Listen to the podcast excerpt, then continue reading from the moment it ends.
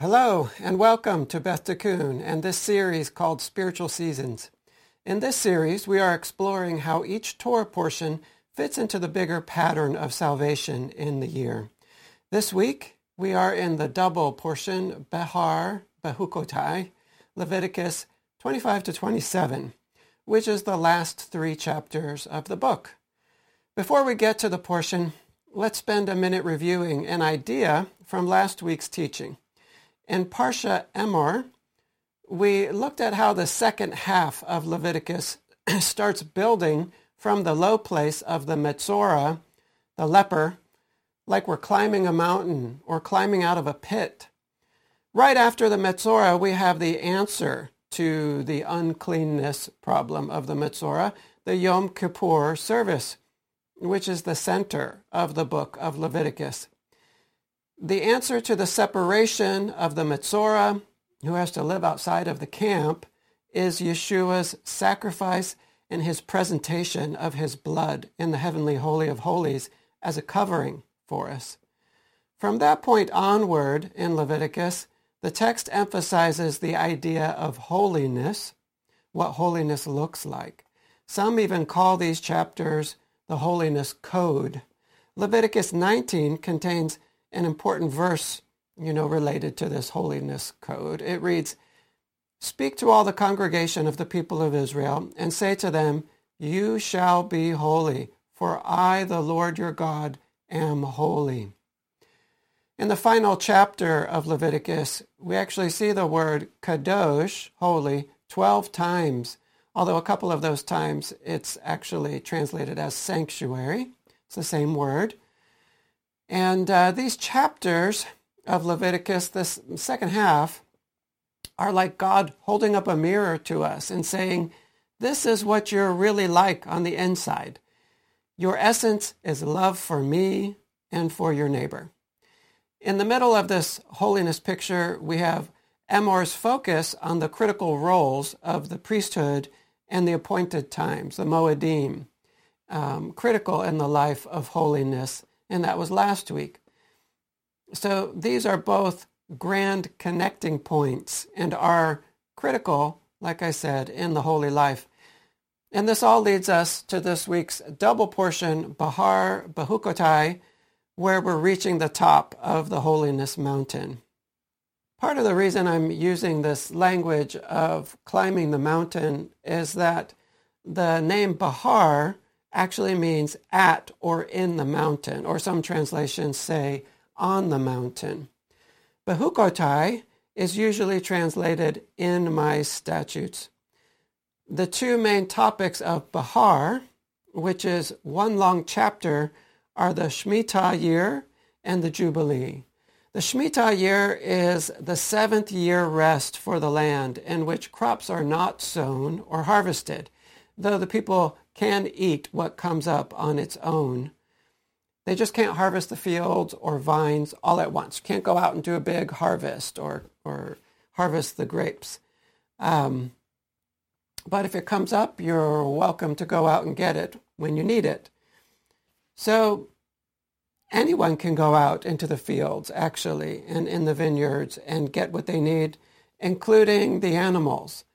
And so elsewhere, in the Torah, we read about how debts to fellow Jews are canceled at this time. Every seven years, debts to fellow Jews are canceled. The Jubilee, which is the next topic, happens after seven Shemitah years, or seven cycles of seven. So the 50th year, the year after these seven cycles are completed, is the special Jubilee year called the Yovel in Hebrew, Yovel. Yovel is the word for a ram's horn trumpet, a shofar. On the Day of Atonement, in the 50th year, Israel is to sound the shofar and proclaim liberty throughout the land to all its inhabitants. The verse continues, It shall be a jubilee for you when each of you shall return to his property, and each of you shall return to his clan. When the jubilee is announced, if you had to sell the right to work your land, that right is returned to you so that you can now work your own land again. Additionally, Hebrew servants are released. Now the seventh year Shemitah involves forgiveness of debt, but the 50th year Jubilee is greater when the servants are released and properties are returned to their owners. Other topics in Behar include treatment of the poor and redemption of a poor person. The last two chapters of Vayikra, Leviticus, are portion Bechukotai. Chapter 26 contains blessings for walking in Adonai's statutes and curses incurred if we spurn his commandments. The blessings and curses seem to be why the Haftarah in Jeremiah was chosen to accompany this portion, as the Haftarah also has blessings and curses. In the last chapter of Vayikra, chapter 27, we have laws of vows that require the valuation of people. Um, you know, this kind of person is valued at so many shekels of silver. Um, also, the valuation of clean and unclean animals and the valuation of houses and fields. And so we'll talk about that topic later. Let's do some work now to place these portions in the flow of the calendar in the preceding portions. Now, we already mentioned the idea that these portions are bringing us to the top of a portrait of holiness. God is extending this picture to us in preparation for a new work in us at Shavuot, right? He's showing us that mirror. He's encouraging us, inviting us to examine ourselves according to it, see how we're measuring up. He's running through a checklist of sorts to help us to see what areas are still particularly missing the mark. And so he's helping us to get excited too for our next meeting with him. Let's ask now what the Shemitah year and the Jubilee have to do with reaching the top of the mountain, like the name Behar implies in the mountain. Let's start talking about this mountaintop by realizing that Behar is the 32nd portion. Rabbi Alon Anava says that for this reason, some call Behar the heart of the Torah because 32 is the number of Lev, heart. So what is the heart of the Torah? Again, Behar is only one long chapter dealing with the Shemitah and Jubilee and kindness to the poor, supporting a brother who becomes poor, not charging interest on a loan to a brother, if a brother becomes too poor and must sell himself, don't make him a slave, but allow him to be a servant until the Jubilee, when he's set free. If a brother sells himself to a foreigner, he may be redeemed, bought out of that situation. And if he's not redeemed, he and his children are released in the year of Jubilee. So these are all the commandments regarding a poor brother or just not um, loaning at interest to anyone. Well, what do you do when you get to the top of a mountain? Well, you do two things. First, you stop and you rest. And second, you take in the view, the higher perspective, the perspective from above. Let me suggest that these two ideas are also the emphasis of Shemitah and Jubilee. First of all, both are obviously about rest. The Shemitah year is a year of rest for the land, but also for the farmer who can rest from working the land. The Jubilee is not um, only also about rest, it's about the rest that comes with freedom from servitude, the rest that comes when the weight of difficulties are lifted off a person's shoulders. And like we said, it's a year of rest for the land too. So actually at the time of the Jubilee, the farmers will not work the land for two years straight. The 49th year being a Shemitah, right, one of the multiples of seven, and the 50th year being the Jubilee, when they're told to not work the land. So they have to trust God in the 48th year for enough harvest to last them until the harvest uh, of the 51st year. We work with the goal in mind of a rest to come. We do not work for the sake of work. We understand that the fullness of life means that we have to take full advantage of the time given to us to acquire and shape and become so, and you know become so that we can enter into the reward of rest with God, having attained a depth of relationship with God through all of that work, right? We're, we're doing all this work for relationship with him, and then we enter into the rest of the bride, the rest that the bride can have with her groom. Beyond rest, how are the Shemitah and Jubilee about a higher perspective, right? We climb to the top, we rest, and we take in the perspective. How is our perspective reoriented? Well, I want to focus this idea mostly on the Jubilee. In the Parsha, there's much about calculating the value of service or land based on the number of years until the Jubilee.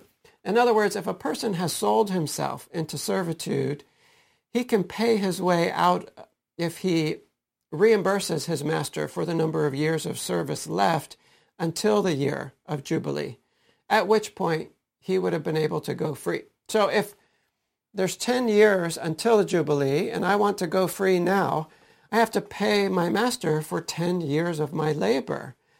And it's the same with redeeming back the use of one's land. The law of the Jubilee changes our perspective radically. It means that we can never permanently sell ourselves or our land. It means that the default position is that I am both a free person and a landowner.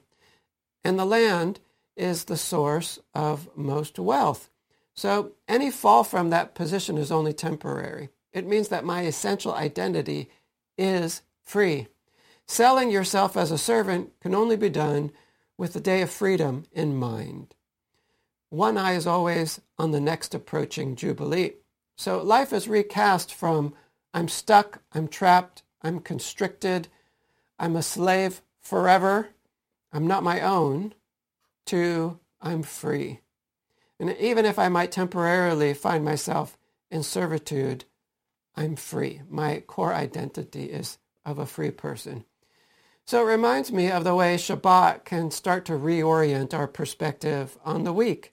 In Jewish thinking, the first six days are named according to their relationship to the Shabbat. Sunday is one day to the next Shabbat. Monday is the second day to Shabbat, and so on.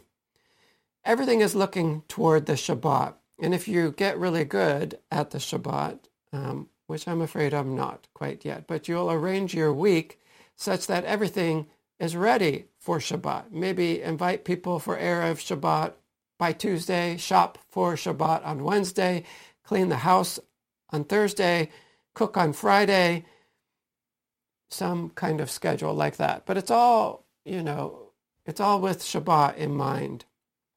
My point is that the worship and study and rest and relationship of Shabbat become the center point about which the other days arrange themselves. And this is what the Jubilee does for a person's time of servitude and the sale of one's land, two of the most important aspects of life. The forgiveness of debts every seven years with the Shemitah also reorients humanity's perspective on loans. And that's another big part of life. When life is just working to stay alive, it becomes tedious and life draining. But when our perspective is reoriented toward working toward a rest in Him, a resting with our Creator and the lover of our souls, it's a very different experience. One way the Jubilee can help to reorient our perspective is in the knowledge that God has made an allowance for us to be freed from the consequences of the poor decisions we may have made or the poor decisions others made that have affected us. In God, through the Messiah, we bid goodbye to that person who made those decisions. Gone. He's gone or she's gone. You may be dealing with some practical issues related to those decisions now, but get your perspective right. Inwardly, you are already at the Jubilee. You are already free. Stop beating yourself up over those mistakes. Our God is a God who wipes the slate clean now and then. And count yourself rich. The riches you carry away with you from that place of confinement and slavery are vast. You take away with you a kind of humility and a willingness to forgive others as you have been forgiven. You take with you the ability to reach others still stuck in that place from which you have been freed. God has placed limits on the fall. He has limited how long we are allowed to fall into constriction. He has limited the reach of the world. The ways of the world are passing away. I know they seem strong and seem to be getting stronger by the day, but these are just stages leading to the rest for the world that is coming, the seventh millennium, when the Messiah will reign from Jerusalem, right? The Shabbat of millenniums. And so this is a whole different perspective on life. We could be stuck forever in our mistakes, the consequences of our mistakes, or we can live life knowing, no, I don't, I don't have to be stuck in the shadow of those mistakes forever. Right? Our God resets the stage every now and then. So this idea of reorienting our perspective is one of the benefits of studying the calendar and God's plan for our growth in him. By studying the calendar, we see the goals that we're coming to, the milestones each season is aiming toward.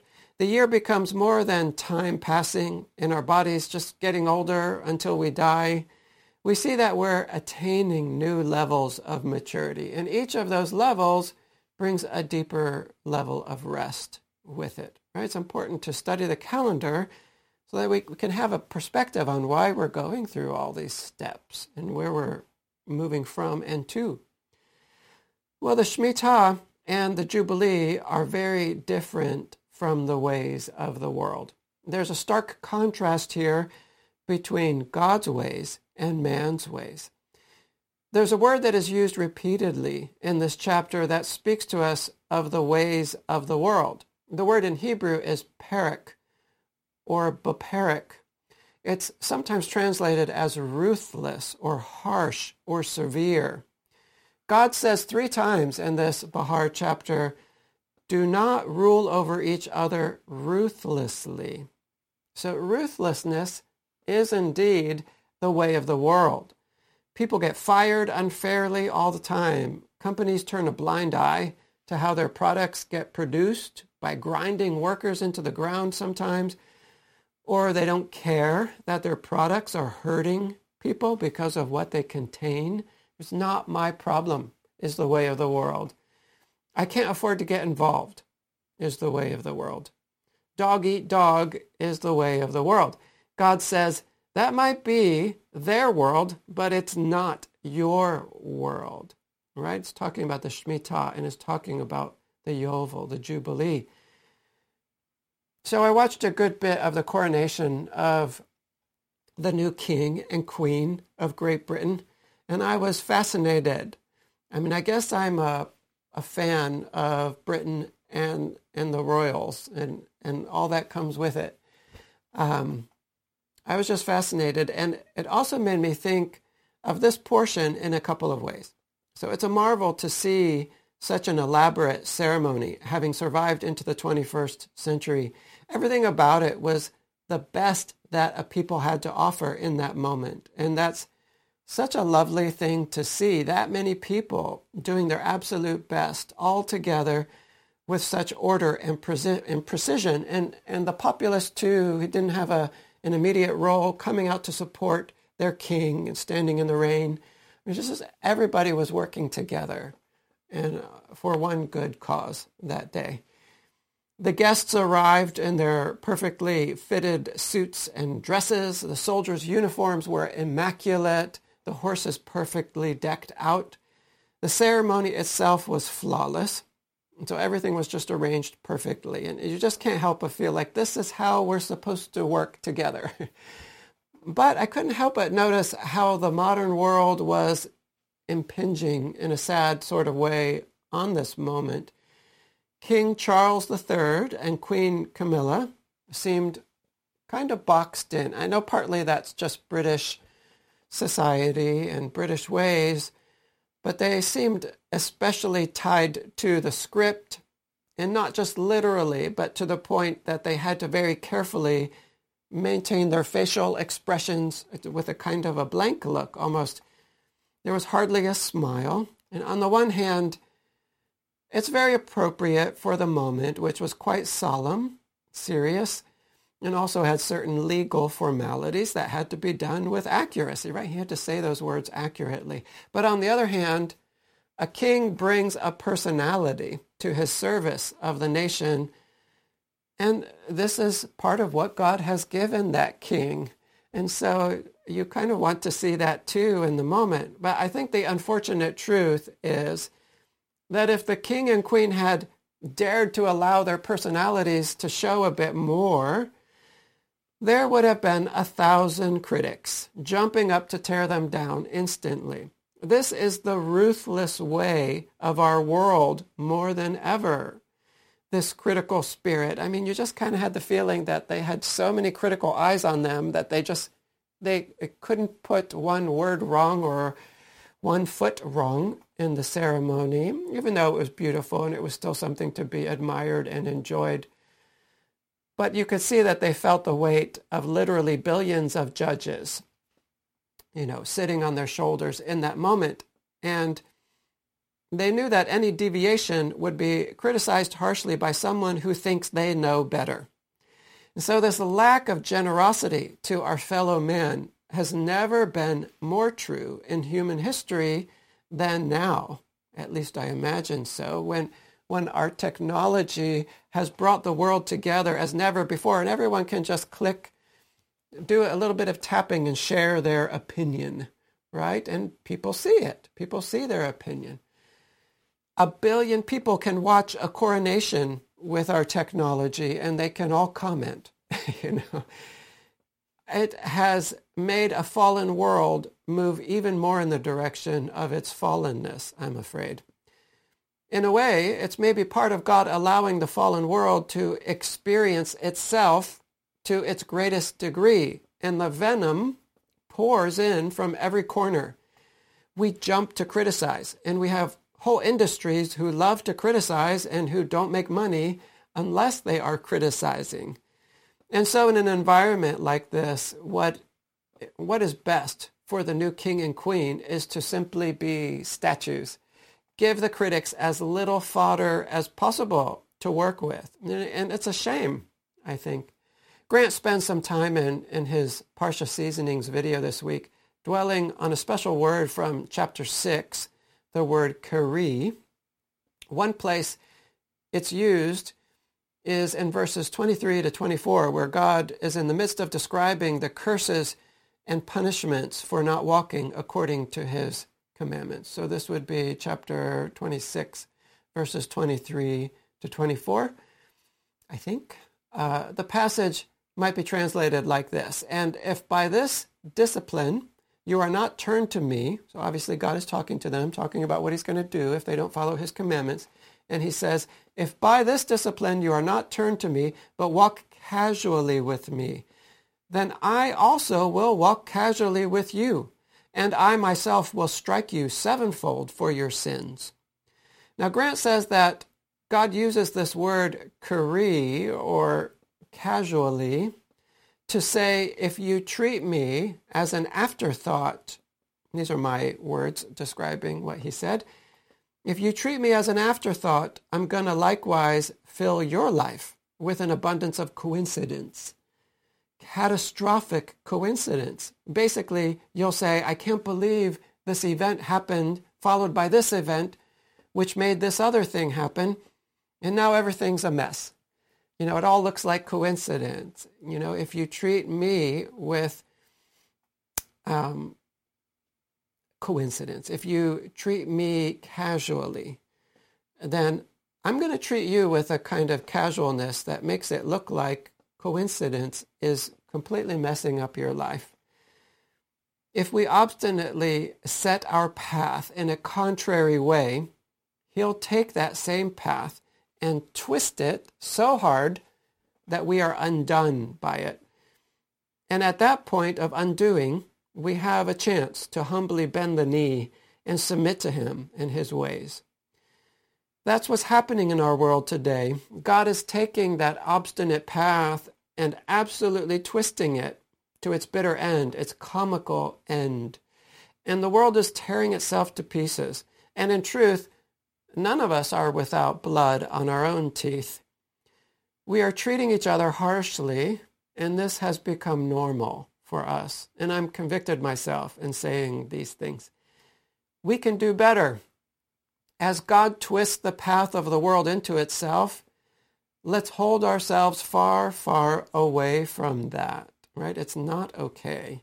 We must protect ourselves against the spirit of criticism that has taken hold of our world.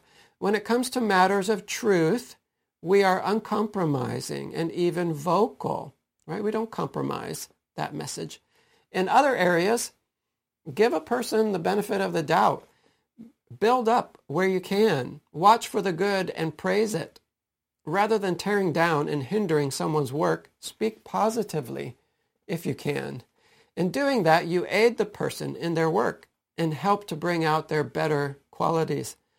Pull away from the critical spirit that is energizing the world today and causing so much anxiety, especially in the younger generations who have grown up in this spirit of criticism.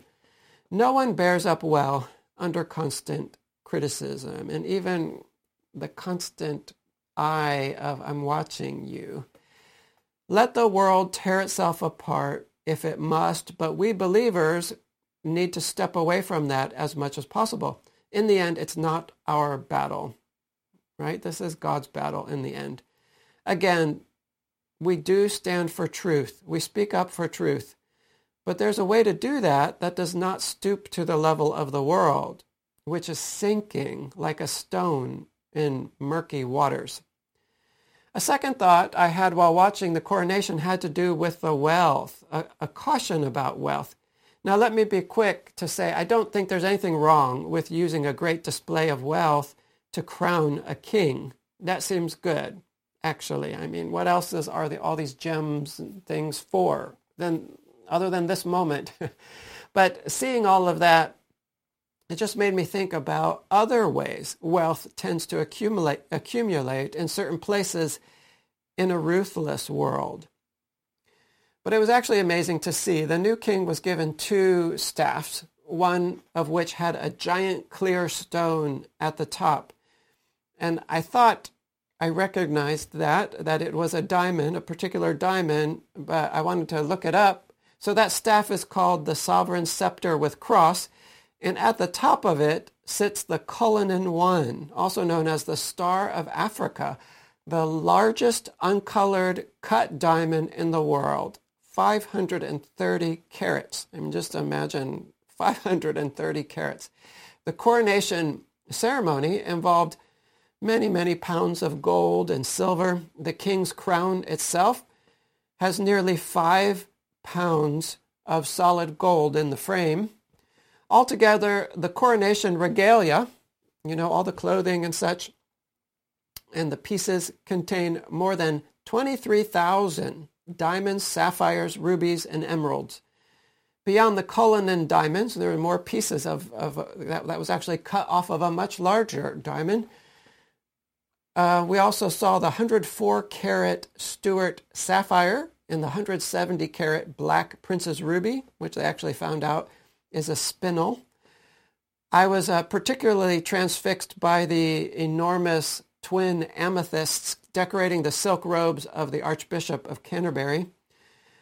I really enjoyed seeing all these treasures. I mean, for some reason, I think I, I love gems. Uh, but again, I'm not saying that in this situation there was anything wrong with this display of the best the mines and the miners of the world have to offer. This is how the ceremonial head of state for 15 countries should be honored. But the caution here can be applied to other ways that wealth tends to accumulate in a few hands. In our ruthless world-based systems like capitalism, wealth tends to pile up in just a few hands, And this is not good for anyone. The Bible is not silent on this issue, and Behar is ground zero for what the Torah has to say about it, right? The Shemitah, the, the Jubilee year. The way of the world is that the wealthy tend to get wealthier. Once the scales tip in a certain direction, once certain people or certain nations or certain families, certain companies get the upper hand, they tend to do whatever it takes to keep their position at the top. And they now have the resources to stay on top.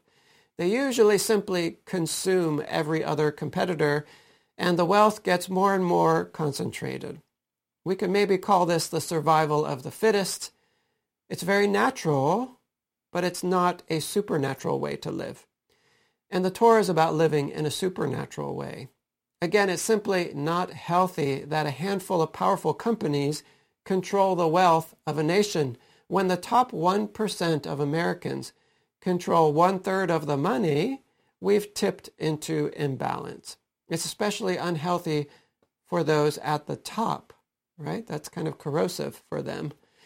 At the heart of God and his Torah is the idea that the bigger guys look out for the little guys and do what they can to lift up the little guys. I'm not talking about redistribution of wealth by force, which would be something like communism. I'm talking about a little less focus on making money at all costs and a little more focus on being there to pick up someone when they step wrong. Pick them up from a heart of love. I'm not talking about impersonal, unending handouts that end up crippling people. Sometimes real love is cutting off the spigot, but I'm saying that the wealthy shouldn't try to cling with all their might to the wealth. Be generous and let God decide the fate of your fortunes. He's just loaned you all of that money anyway, right? So just be generous and go where it takes you. I'm really not trying to make a political statement here, but there are some clear guidelines here in the Torah for how, how wealth is to flow through a society and for making a way for people to start over, a real way for them to start over. And it seems to me that there's not a country on earth today that is coming near to it. The fact is that this portion clearly shows that near the heart of the Torah is a great reset built into the fabric of the universe called the Jubilee. And we see the same idea reflected in a smaller way in the Shemitah when every seven years debts are forgiven. Our God is a God who treasures it when we are generous with others. Our God is a God who graciously lets us start over and who expects us to extend that grace to each other too. Now and then he takes out a giant cosmic eraser and he says, okay, you stumbled a bit. Don't worry. This is not the end. I'm going to erase that. Let's start over. This is very different from credit card companies today that gouge people with 20% interest and ruin them if they can't pay. That's evil. But we've come to accept this evil in our society today and in the world in general we don't bat an eyelash at these giant companies charging oftentimes vulnerable people, vulnerable people, 20% interest. I think 150 years ago, they couldn't imagine that people could get away with charging that kind of interest. It's not normal. Normal is what we see in the Torah, which is the standard, you know, that's the st- standard for us of normal is the Torah. Normal is what we're seeing in Portion Behar, near the apex of the central book of the Torah. One of my points here today is to say that we need to question everything about what our world tells us is the normal way to function. We need to stay grounded in the Torah's version of reality, not become ground down by the world's way. Much of what happens in our world today is pyrrhic. It's ruthless. And we need to distance ourselves from it because God is twisting it now and maybe even amplifying it so that it will collapse in on itself to expose evil for what it is. Now more than ever, we need to separate from the world by being constantly drenched in the Torah perspective. So let's switch our focus now to Bechukotai, the final two chapters of Vayikra. As we mentioned earlier, Bechukotai means in my chok, hukim, in my statutes, from the verse, if you walk in my statutes and observe my commandments and do them, then I will give you your rains in their season, and the land shall yield its increase, and the trees of the field shall yield their fruit. So the phrase is, if you walk in my statutes, you know, if, if you walk in my statutes, then all these blessings will come. So that's the subject of Bechukotai, the life of walking in God's ways. We see prominently in this portion the listing of blessings for following God's ways and the curses for not following them. Immediately we can see that this title speaks to the summit of a mountain. The, the rest and peace of Behar are bound up with the walking in God's ways. It's two sides of one coin, that, that resting of Shemitah and Jubilee and walking in God's ways. The path is leading us to this life of successfully, successfully walking in God's statutes because that is the only life of true rest. There's a way to walk in God's commandments that is not rest. Um, so we'll talk a little bit about that too. I'm talking about successfully walking in God's ways here. So there's much to say about how it is that walking in God's commandments is the way of life. So let me just list a few layers here. The commandments keep us from enslavement to the flesh. They are freedom from our bodies ruling over us. On another level, the commandments are a mirror for us that helps us to see our true nature, which is love for God and our neighbors. On another level, the commandments are the terms of a marriage contract.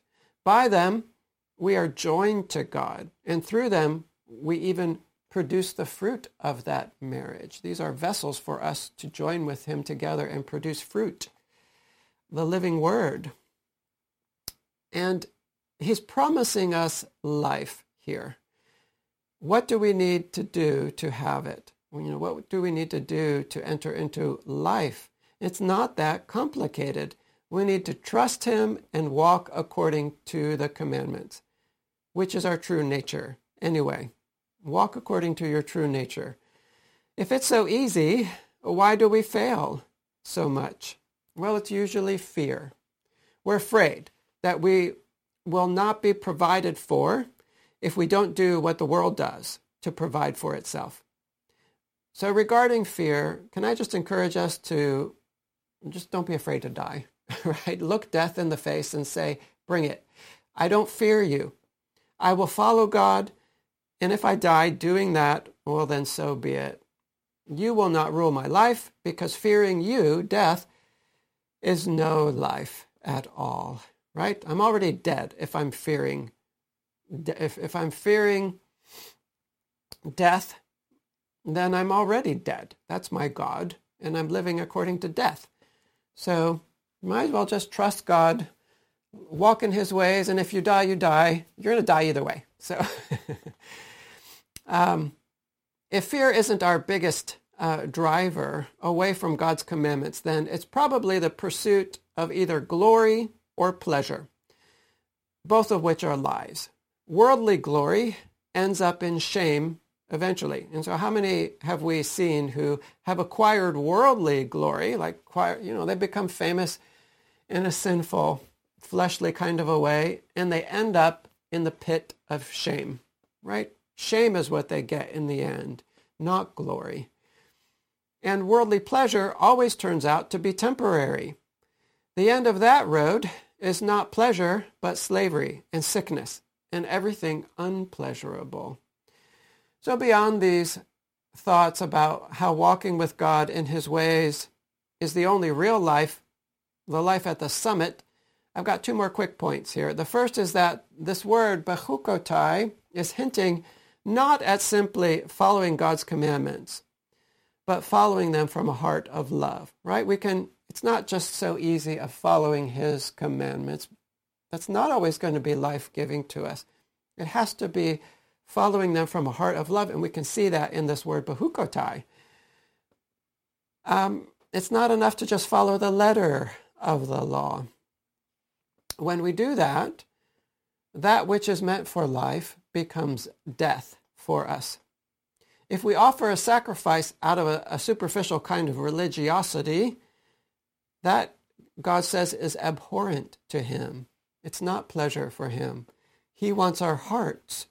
So how do we see that in, in the word Bechukotai? It's in the idea that the root hok traces back to the root hakak, which means to engrave. Engraving goes deeper than mere writing. These aren't superficially understood and superficially performed statutes. I believe that this final portion in the book of Vayikra, this summit portion in the Holiness Code, is a reference to Torah written on the heart, engraved on the heart, engraved deeper down in the body than just up in the head. The commandments are simply not life to us. They're simply not life to us if they are not written on our hearts. And, and the new, new covenant there says they are put in the gut and on the heart, engraved on the heart. So the real life we're aiming for, the real rest, comes when through the blood of Yeshua, the commandments are engraved on the heart, and we call that the new covenant. And we can see this heart of love expressed in the last chapter of Bechukotai, which deals with vows to the Lord that go beyond the requirements of the Torah. These are extra commitments a person would take on to express their heart to God. So it's appropriate that this last chapter would be something that's uh, making a provision for going beyond the letter of the law, going beyond the Torah. That's something we focused on in the winter when we did that part in the calendar. So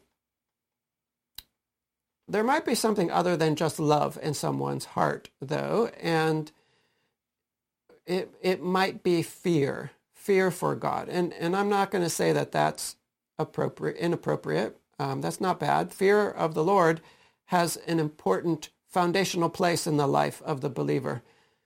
And so as we kind of turn our attention to this last chapter, allowances are made for vows that we make beyond the Torah, whether that's just out of love or out of fear. So let me explain what I'm talking about there. You can imagine that if someone were deathly ill or in grave danger, so let's say a child is critically ill, the parent may make a vow to the Lord in that moment, that it's a very desperate, vulnerable moment, and the parent, parent might say, I make a vow to the Lord that if my child is spared, I will pay to the tabernacle an amount equivalent to the child's worth as a servant. Like the, the, the service that a child would be able to perform has a certain um, monetary value placed on it. And so a parent might make a, value, a, a, a vow in a moment like that. And so in that way, the child is dedicated to the Lord through that exchange of silver, although the parent has not directly dedicated the child to the Lord. Uh, if you directly dedicate the child, you know, himself or herself to the Lord, that would mean the child would have to be brought to the temple. And we actually see that happen. You know, I don't know that that happened in history other than this case where Samuel's mother, Hannah, had dedicated him to the Lord. Lord, if you give him to me, right? She was childless at the time. And she said, if you give me this child, I'll dedicate him to you. And, and she ends up taking him to the tabernacle when he's weaned. Well, we don't necessarily want to be doing that, right? There's only so many Samuels we can bring to the temple, right? And so provision is made, provision is made to do something like that, but in a, in a different way if that comes upon you in that moment. And, um, and so an actual monetary value is placed on people. Um, because a vow has to be fulfilled. You can't make a vow like that to the Lord and not fulfill it. It's not taken lightly. And uh, values are also placed like that on animals, on houses, on land. These are the things that are most expensive in a, in a person's life. Well, there's more here to this topic of valuation being the final subject of Vayikra, more than the idea of these vows going beyond the letter of the law. It's just not, um, it's not only an expressing of the heart of love for God or fear. When we get to the end of it all, we are judged. In a way, we are valued right? That judgment, that moment of judgment, there's a value that's placed on your life in that moment. And so at the very top of the mountain comes judgment.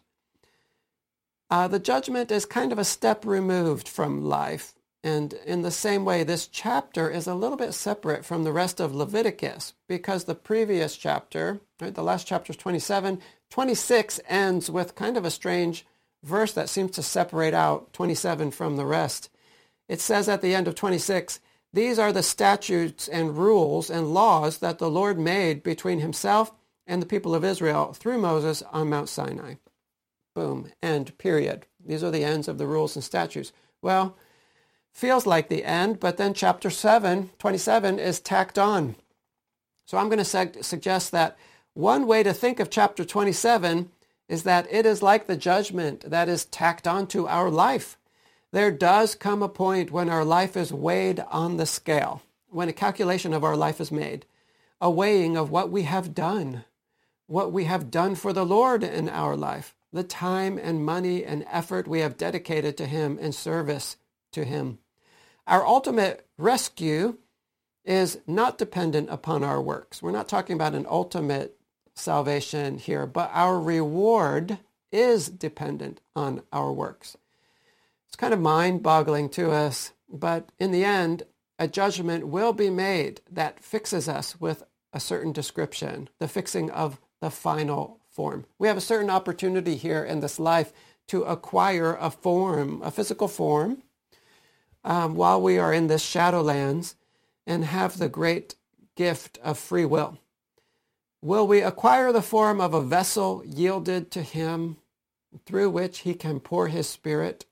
Or will we acquire a form that is blocked, circumcised, sorry, uncircumcised, such that the spirit cannot flow through us to do the work of the Lord, right? Circumcision is a blockage. So if we are uncircumcised, that blockage remains and we are are we that kind of vessel or are we the kind of vessel in which the spirit of life is enabled to flow through us? Will we be called a sheep or will we be called a goat? A pronouncement will be rendered in the end. And don't think that you're safe just because you seem to be doing better than most people around you. It doesn't work like that. Only God knows what he gave to each of us at the beginning of our journey, so we will be judged partly in accordance with that initial gift. To whom much is given, much is expected. This idea of ultimate judgment is alluded to in the Brit Hadashah reading in Matthew 16, where Yeshua says, For the Son of Man is going to come with his angels in the glory of his Father and then he will repay each person according to what he has done. Right? So there's a connection there to the Brit Hadashah reading the New Testament. So let's turn our attention a bit more squarely onto Yeshua now. Yeshua is ultimately our judge, right? Who is going to judge us? Ultimately, it's going to be Yeshua who judges us. John 5:22 says, "For the Father judges no one, but has given all judgment to the Son, Yeshua lived on this earth like us in human form. He can fully identify with our struggles. And this gives us some comfort. But let's not relax too much in this knowledge that he will be our judge and the one judging us. He has charged us to pick up our cross and follow him. We're to imitate him. And he went to the cross. Are we living up to that? How are we doing? Are we going to the cross like he did? I think this point in the year is not the time to feel comfortable where we're at. I mean, we can never afford to do that. Knowing that Yeshua is our judge should, more than anything, impel us in this season to judge ourselves before we are judged by him, to judge ourselves while we yet have time to work on ourselves, to walk with God, to be led by Yeshua and doing the work of becoming the people he has made us to be. We don't want to get, we don't want to arrive at that moment of judgment and see disappointment on Yeshua's face. God forbid. Now is a time to ask for the light to pour in and illuminate the darkness within us once again so that we can go further up and further in, as C.S. Lewis put it.